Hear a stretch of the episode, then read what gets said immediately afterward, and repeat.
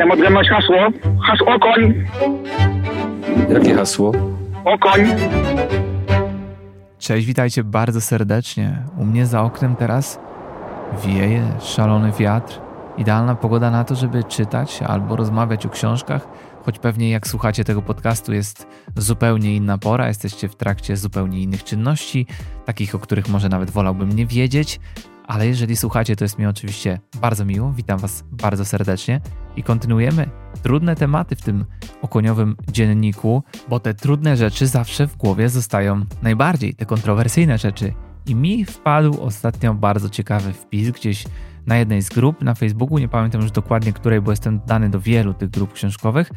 I tam wypłynął temat właśnie recenzji. A po co komu? Czy ktoś czyta, czy ktoś słucha, czy ogląda, jaki one w ogóle mają sens. Oczywiście stara śpiewka, że wszyscy się sprzedają za pozytywne recenzje, ale, ale, co ciekawego przeczytałem, to że rzekomo przyszła do nas pewna praktyka, jak to zwykle przychodzą one za oceanu, przypływają do nas i jest to praktyka brania jakichś określonych kwot, ktoś nawet rzucił tę kwotę, że jest to między 500 a 700 złotych za, uwaga, szantaż, który ma polegać na tym, że ktoś pisze do wydawnictwa: dajcie mi 500 zł, bo jak nie, to zhejtuję waszą książkę w internecie.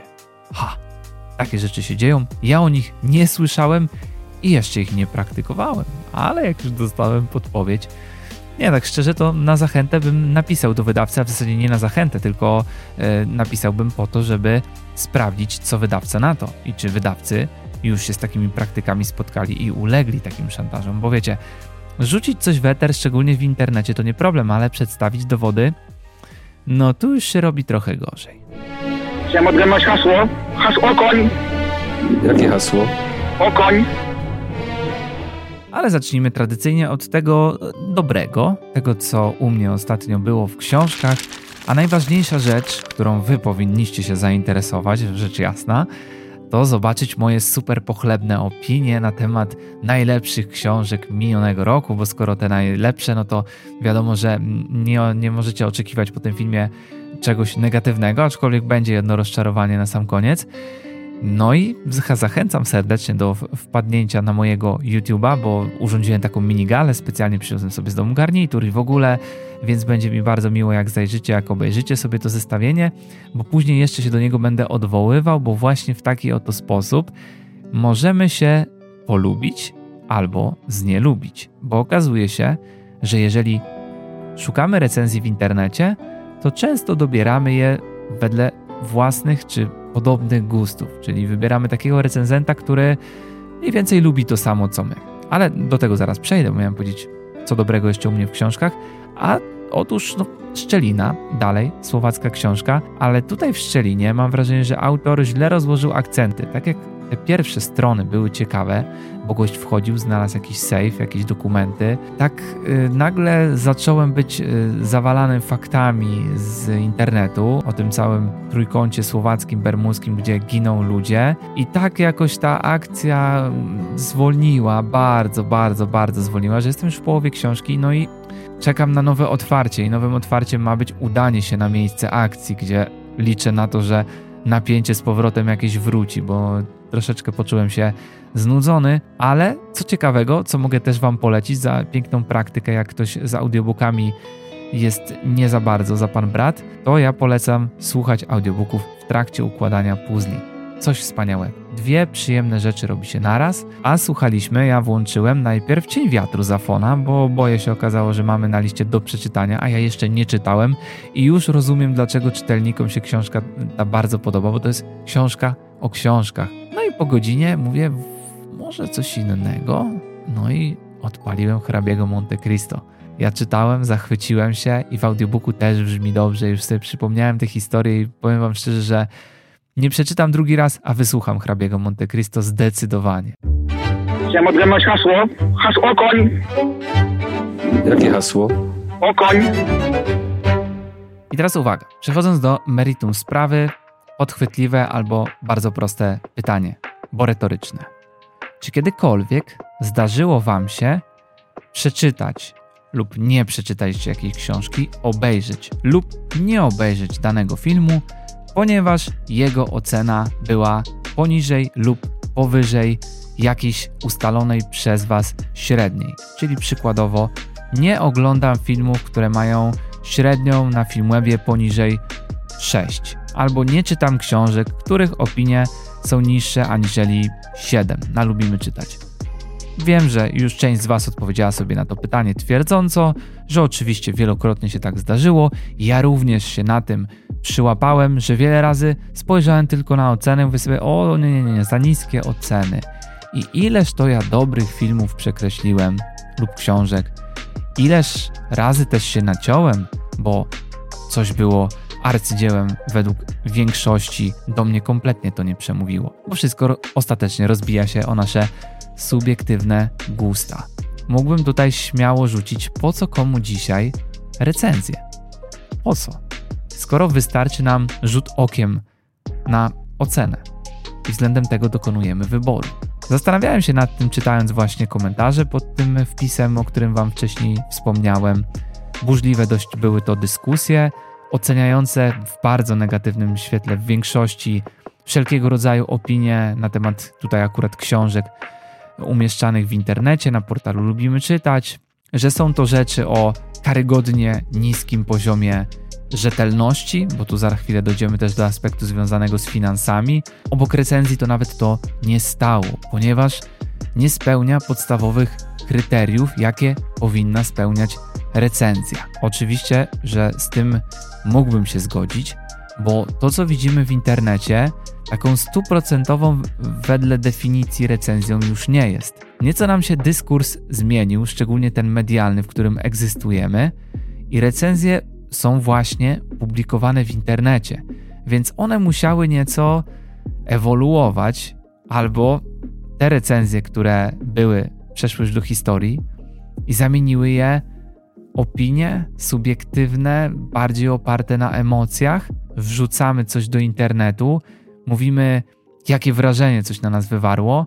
Nie ma miejsca już po prostu na pogłębioną, krytyczną analizę, bo tym w moim rozumieniu jest recenzja. Musi zawierać jakąś informację, waszą opinię, podsumowanie i nie może być tak powierzchowna. Musicie logicznie analizować język pisarza, czy motywację bohaterów, czy świat przedstawiony, książka, która na przykład zachęca do jakiejś refleksji, wartości ukryte, może ma jakąś inną głębię, może jakieś metafory i tak dalej. Więc już słyszycie, że brzmi to, ja nie powiem, że zniechęcająco, ale nie brzmi to też epicko zachęcająco. Bardziej ma to już znamiona dzisiaj, powiedzielibyśmy, jakiegoś eseju naukowego, bo już tu ktoś będzie coś punktował, analizował.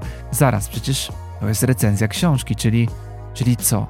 Czyli jak ja wejdę na taką super akademicką, elokwentnej osoby recenzję, to czy ja tak naprawdę zostanę zachęcony do przeczytania tej książki? W mojej opinii, oczywiście takie recenzje mają rację bytu, bo dla kogo one są? One służą większemu pogłębieniu naszej wiedzy na temat książek, ale zaznaczam, że najczęściej wydaje mi się, że po takie recenzje sięga się w momencie, kiedy się już daną książkę przeczytało, bo jeżeli recenzja jest wnikliwą analizą, odwołującą się do treści danej książki, to co tam znajdziemy? Masę spoilerów! Bo jak można analizować bohatera, nie wymieniając sytuacji, w których się znalazł? Recenzje przestały mieć trochę rację bytów, ponieważ bytów powiedziałem. Dobrze, że nie dodałem o ID na początku, ponieważ zostały wyparte przez emocje, przez też szybkość naszego życia, przez tempo, bo jak myślicie, dlaczego pojawiły się liczbowe oceny danych dzieł literackich czy filmowych? Bo idziemy na łatwiznę, bo nie mamy czasu na pogłębioną analizę. Gdyby był czas na pogłębioną analizę, recenzje są analizą, a my jeszcze powinniśmy włożyć pracę w to, żeby przeanalizować recenzję, czy ona jest analityczna. No ale właśnie, te recenzje do nikogo dzisiaj nie przemawiają, bo takie mamy czasy i one zostały przez coś zamienione. No i teraz tak, są jedni, którzy twierdzą, że ci, którzy dzisiaj publikują w internecie, nie powinni nazywać siebie recenzentami, czy tych swoich tworów, czy subiektywnych przeżyć opinii wrzucać pod nazwą recenzję. I z jednej strony oczywiście się z tym zgadzam, bo jeżeli mamy się trzymać nomenklatury już tak formalnie, ale z drugiej strony padały też argumenty, że w takim razie my powinniśmy edukować może nawet blogerów, żeby mm, oni predestynowali do tego miana recenzentów. Czy my w tym momencie chcemy odbierać komuś możliwość wyrażania własnej opinii tylko dlatego, że nie ma ku temu odpowiednich narzędzi? Z jednej strony chcielibyśmy powiedzieć, no tak, dyletanci nie powinni wypowiadać się na tematy, o których nie mają pojęcia. Ale z drugiej strony, czy każdy pisarz jest po szkole humanistycznej? Czy każdy pisarz ma wykształcenie dziennikarskie, literaturoznawcze? Czy kryminaliści, którzy piszą dobre kryminały, skończyli e, szkoły policyjne w Szczytnie? No nie. Rynek byłby nudny. Taki argument y, trafia do Was, że ktoś ma na coś papier i do Was trafia? Czy jak do mnie przychodzi hydraulik, to ja go pytam, jakie ma wykształcenie? Nie. Ja powiem, wykaż się tutaj, co potrafisz, gościu. Zobaczę, jak operuje narzędziami, jak y, definiuje problem, jaką diagnozę postawił i mówię sobie, nie obchodzą mnie jego papiery, bo widzę, że się zna na rzeczy. I tak samo jest z pisarzami. Są dobrzy pisarze, którzy byli kiepskimi uczniami w szkole. I są dobrzy recenzenci, czy też twórcy opinii w internecie, którzy nie są po dziennikarstwie, nie są po literaturoznawstwie, nie są po filologii, a ich opinie, ich recenzje trafiają w sedno problemu, są krytyczni, są analityczni, dobrze piszą o książkach, czy dobrze mówią o książkach, bo mają dar opowiadania. Czy chcielibyśmy pozbawić nas, tak wartościowych ludzi w naszym gronie, tylko dlatego, że nie jest to podparte żadną naukową wiedzą czy papierem ze szkoły? Oczywiście, że nie. Ja do dzisiaj zastanawiam się, czy nie zmarnowałem pięciu lat swojego życia na skończenie szkoły dziennikarskiej. Autentycznie wam mówię. Nie miejmy syndromu kija w zadku, że chcemy wszystkich e, tutaj sprowadzać do tego literackiego poziomu. Fajne to by było, ale to jest utopia, tak się nie da. Ktoś, kto trafia na opinię osoby, która pisze gorzej, nie jest fachowcem, o tej, która pisze dobrze, jest w stanie mając to porównanie, widzieć, aha, czyli ja tutaj już trochę sobie potrafię sam wywnioskować, że tu jest ktoś bardziej fachowy albo nie. Ja bym pozostawiał to odbiorcom, żeby oni sami kierowali się tymi wyborami. Przychylam się oczywiście do opinii, że w całej blogosferze, tak jak w różnych branżach, oczywiście trzeba oddzielać ziarna od plew. Jest ten nasz rynek opiniotwórczy w książkach zakażony trochę E, osobami, które są kompletnymi dyletantami i robią coś, żeby dostać na przykład za darmo książkę, bo zaraz przejdziemy do tych aspektów finansowych, no to jest to oczywiste, jest to jakieś tam rakotwórcze, że ktoś zakłada sobie Instagrama, ma 50 obserwujących swoich znajomych, pisze do wydawcy, hej, za książkę wstawię opinię, wydawca Chcę, żeby o tej książce było cokolwiek, ale żeby było, bo tak działa też nasz ten dyskurs medialny i opinia o książkach i daje komuś takiemu książkę za darmo. On, no można powiedzieć, zarobił 50 zł, kopiuje opis z okładki, napisze spoko, daje 8 na 10. Nie mówię tu, że to jest recenzja, to nawet opinią wartościową nie jest. Ja lubimy czytać, macie książkę, ilość stron i tak dalej, macie opis, który mówi wam o czym jest książka, po czym wchodzicie na opinię, a tam co czytacie? Opis książki ale jest ocena 9 na 10. Domyśl się, czy, czy ta opinia odwołuje się do tego streszczenia, czy do tego ostatniego zdania. Jak masz uwierzyć komuś w te 9 na 10, skoro napisał jedno zdanie podoba mi się, a to wszystko, co było wcześniej, nie było jego opinią, tylko przekopiowanym opisem? Widzicie, oceny są cholernie mylące. Ja tak się nawet zastanawiam, czy takiej praktyki nie wprowadzić w tym roku, że ja przestanę wystawiać oceny, tylko będę pisał opinię, tak jak do tej pory. Piszę krótką opinię, odsyłam do filmu, ale nie zostawiam oceny. Chciałem odgadnąć hasło. Hasło okoń. Jakie hasło? Okoń. I też musimy zdać sobie sprawę z jednej bardzo istotnej rzeczy. Jakie mamy czasy? Nastała era blogerów, może już trochę przeminęli, zmienili się w influencerów, zmienili się trochę w youtuberów, bo to też jest forma recenzji bardziej atrakcyjna dla odbiorcy, że można kogoś zobaczyć, ocenić jego wiarygodność względem też jego mowy niewerbalnej. Spojrzał dwa razy w lewo, jak mówił, że dobra książka, znaczy, że kłamie, tak? Czyli my żyjemy też w erze obrazkowej. Kierujemy się obrazami, ja nie wykluczam tego, że za jakiś czas nie będzie już nawet tych krótkich opinii, tylko będą memy o książkach. To może zmierzać w tym kierunku, bo skracamy, skracamy, skracamy, deprofesjonalizuje nam się. O, rynek recenzji poniekąd, bo zastępują je emocje. No ale tak jest. Takie mają być dzisiaj opinie, one się zmieniły. Recenzje przybierają formę takich właśnie opinii. One powinny być lapidarne, one powinny odwoływać się do emocji, bo ja uważam, że właśnie dobra recenzja jest taka, która posiada zręczną metaforę. W dwóch ledwie zdaniach to jest sztuka. Ująć w dwóch ledwie zdaniach, odwołać się do treści i do jakości. Jak znajomy spyta, o co tam byś poleciał, co tam ostatnio czytałeś ciekawego, no to czy ja mu zacznę głęboką analizę, przemyślenia bohaterów, do jakich głębin dotarłem czytając tę oto przepiękną, przecudowną, wartościową literaturę? No jasne, że nie. Powiem mu, słuchaj, to jest wyciskacz łez. Twojej żonie się na pewno spodoba. Albo jak lubisz grozę, to Stephena Kinga. Tylko Stephena Kinga. Słuchaj, tam to szklanka jak stoi na stole, to nawet straszy. I wszystko sprowadzamy do tych krótkich emocji, bo one z nami zostają. Promujemy trochę książki przez rozrywkę.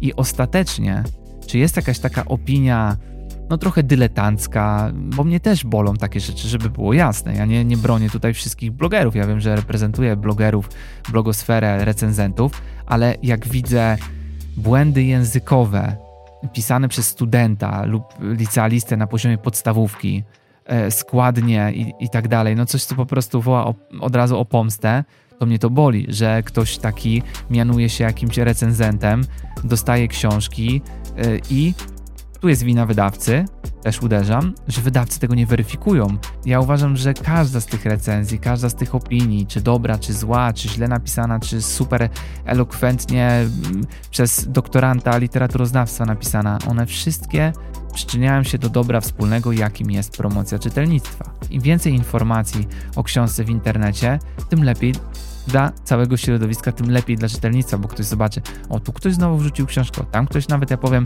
Ola dzisiaj wrzuci na Instagrama zdjęcie książki, której przeczytałaś, albo ona powie, że rzuci sama. Ja mówię, już zrobiłaś dobrą rzecz.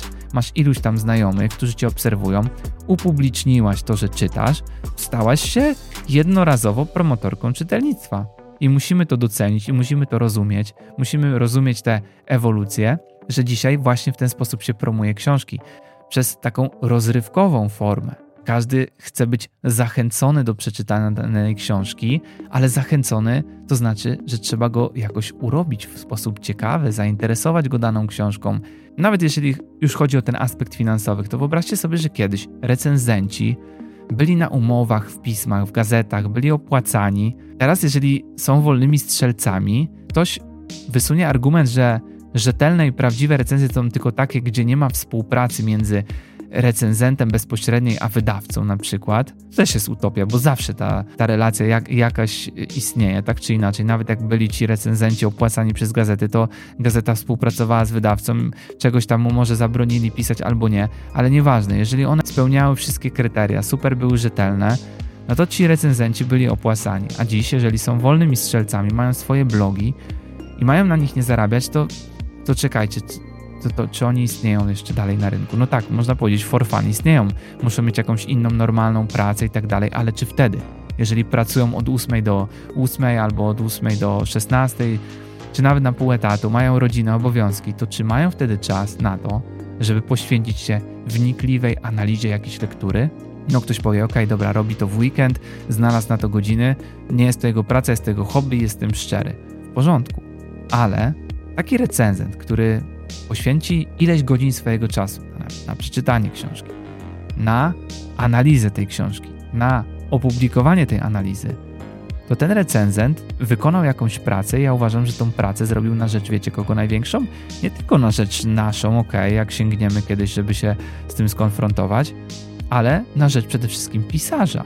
W mojej opinii ci recenzenci, tacy analityczni, profesjonalni, oni się trochę przebranżowili, jeżeli są wolnymi strzelcami, to stali się redaktorami.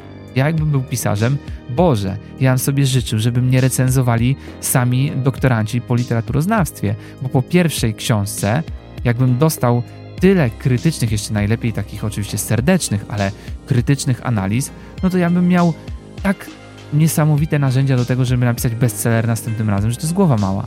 A tymczasem, jak chcesz dostać opinię krytyczną o swojej książce, to zapraszamy do redaktora, który weźmie za to, no nie wiem, 1500 zł, żeby przeczytał waszą książkę, przeanalizował, pokazał wam błędy, w którym miejscu robicie i oczywiście to nie są tylko błędy językowe.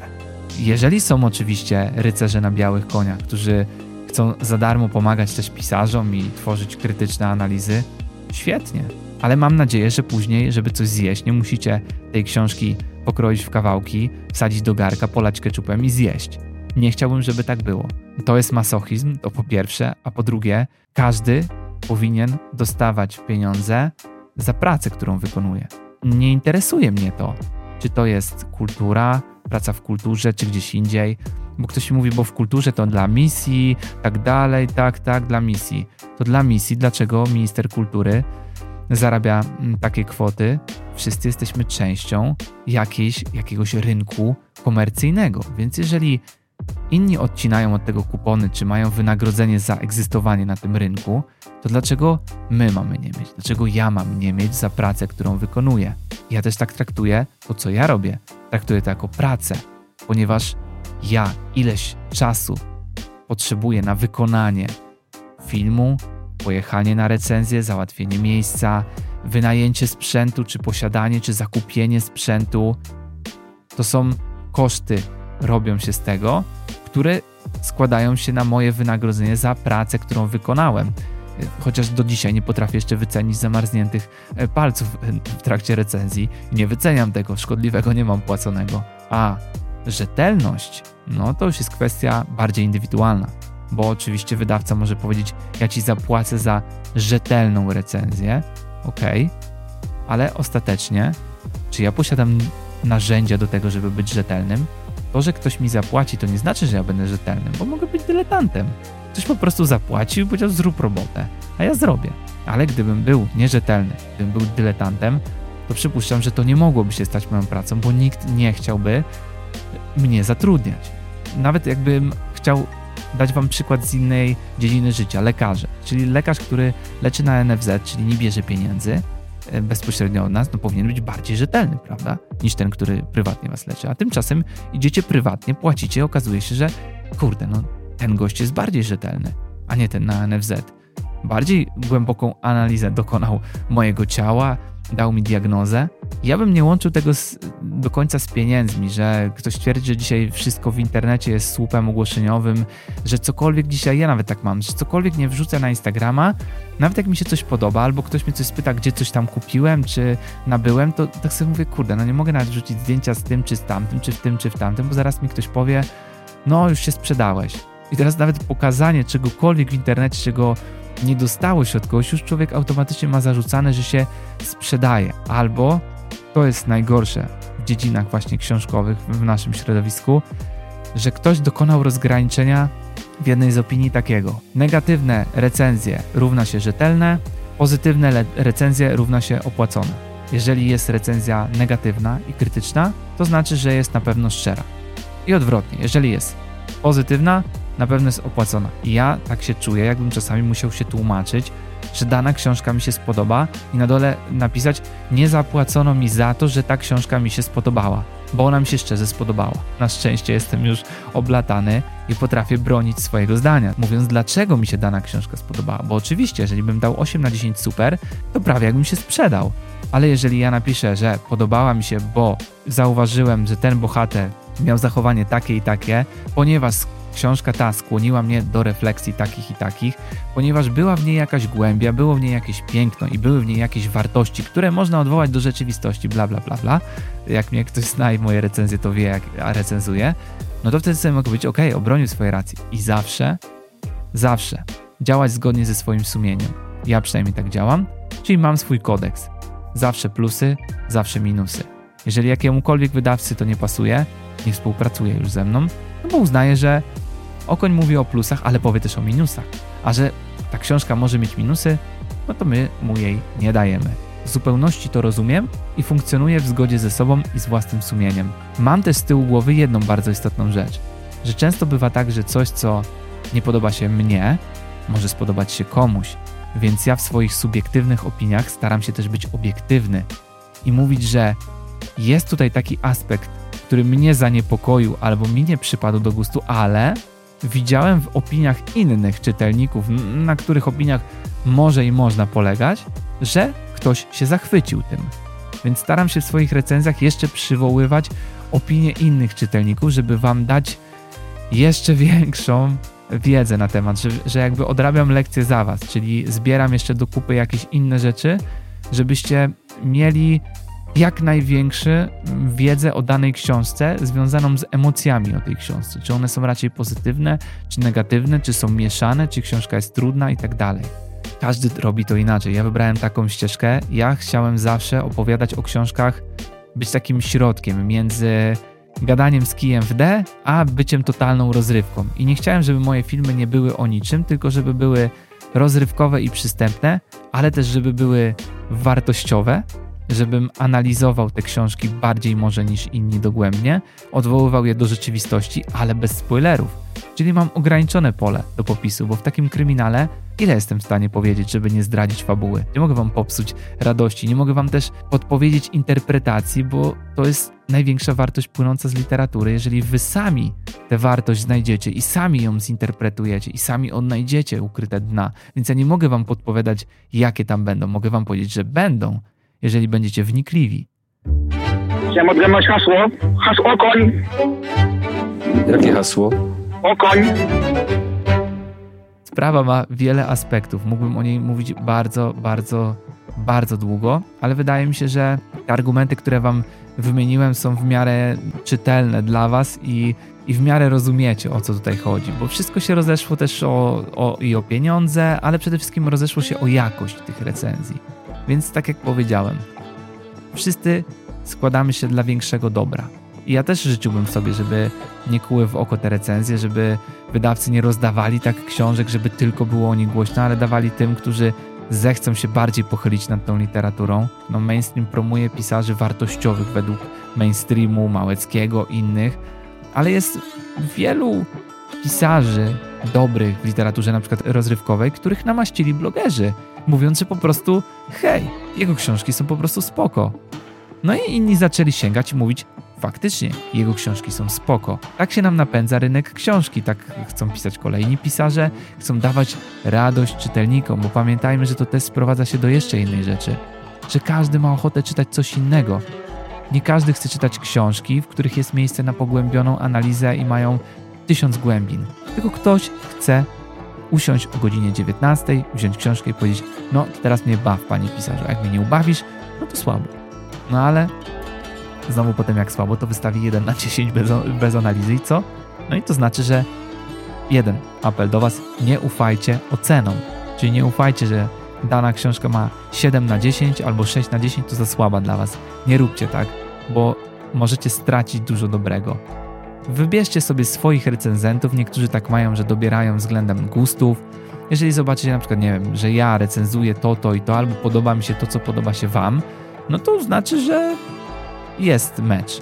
Pasujemy do siebie. I w taki sposób możemy ze sobą się zaznajomić i możecie nabywać, nabierać do mnie tego zaufania. Niektórzy 5 lat potrzebowali, żeby nabrać do mnie zaufania, inni zaufali mi już od razu. To jest jakiś tam proces, wymaga to czasu, żeby ocenić kogoś rzetelność, żeby kogoś przeanalizować i wtedy, no ja po iluś latach mogę powiedzieć, że o fajnie, udało mi się przekonać ileś osób do siebie, ileś osób mi ufa, ale przez to teraz muszę być jeszcze bardziej wnikliwy i bardziej uważać, co polecam. Nie ma sensu pochwalać kiepskich książek i nigdy tego nie będę robił, dlatego ja ich po prostu udaję, że ich nie. Też nie chcę robić pewnej bardzo złej rzeczy. Wiele talentów zostało pogrzebanych, wiele książek zostało pogrzebanych przez negatywne recenzje. I tak jak można napędzić hype na książkę, tak można zrazić wielu czytelników negatywnymi recenzjami, negatywnymi opiniami. I uważam, że to jest złe. Jeżeli ktoś potępia w czambu hejtuje dane książki, jeżeli nie są konstruktywne, to to boli. Jakbym był pisarzem i ktoś by bez konstruktywnej krytyki mnie zhejtował albo hejt w białych rękawiczkach, no byłoby to przykre, cholernie przykre. Ale nie będziemy nazistami, moi drodzy. Nie wrócimy do tych czasów, że będziemy zakazywać ludziom, co mają mówić. Ktoś wydał pieniądze, ktoś ma prawo do tej opinii, choć bardzo byśmy się ze mną nie zgadzali, choć bardzo by wzbudzała w nas niechęć względem swojej elokwentności czy jakości. Jest to nieodbieralne prawo każdego człowieka do wyrażenia swojej opinii o dziele kultury, który sam nabył za swoje ciężkie pieniądze. Koniec, kropka. Chciałem odgadnąć hasło. Hasło okoń. Jakie hasło? Okoń.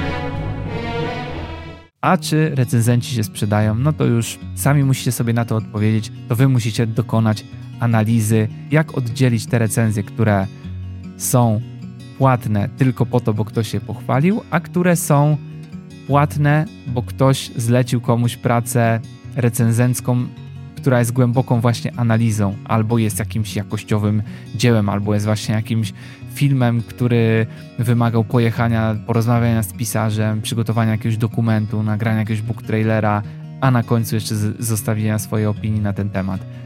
To wy sami zdecydujcie, to wy poznajcie się na nas, na blogerach, na recenzentach i zdecydujecie, czy możecie nam zaufać, czy nie, po przeczytanych iluś tam naszych recenzjach. Będziecie wtedy mogli wyciągnąć wnioski na nasz temat, bo jak się mówi, nie ocenia się książki po okładce i ludzi też trzeba poznać. Ja tylko życzyłbym sobie, żeby nie było takich ludzi, którzy szantażują wydawców, bo powiem wam szczerze, że no naprawdę pięć stówek, bo jak nie to wrzucam hejt w internet no niezły biznes można na tym robić, ale czy ktoś jest w stanie potem spojrzeć w lustro, jak rano wstaje, że posuwa się do takich rzeczy? Ja nawet nie wiem, czy, czy prawnie jest to dozwolone. Temat długi, pewnie standardowo, jak jest długi temat, to i tak połowy rzeczy nie powiedziałem. Przepraszam, jeśli za dużo nagadałem, aczkolwiek pojawił się jakiś głos ostatnio, chyba od Radka, więc pozdrawiam, że aż za krótkie, tak szybko zleciał czas ze mną, więc no, dzisiaj dla odmiany dłużej, bo temat ważny. Także zachęcam Was do refleksji, Zachęcam Was do zaglądania na mojego YouTube'a, do moich recenzji, czy można to nazwać recenzją, czy tylko i wyłącznie opinią. Jeżeli ktoś odnajdzie tam wszystkie cechy, które spełniać powinna recenzja, że jest analityczna, że jest głęboka, że się odnosi do czegoś jeszcze większego, to może i rzeczywiście to, co publikuję, to są recenzje. Ale jeżeli nie, ja mogę to nazywać opiniami, odczuciami, wrażeniami z książek. To tylko nomenklatura, może nawet zbędna. Ode mnie to by było na tyle, kochani. Trzymajcie się, cześć z książkowym pozdrowieniem.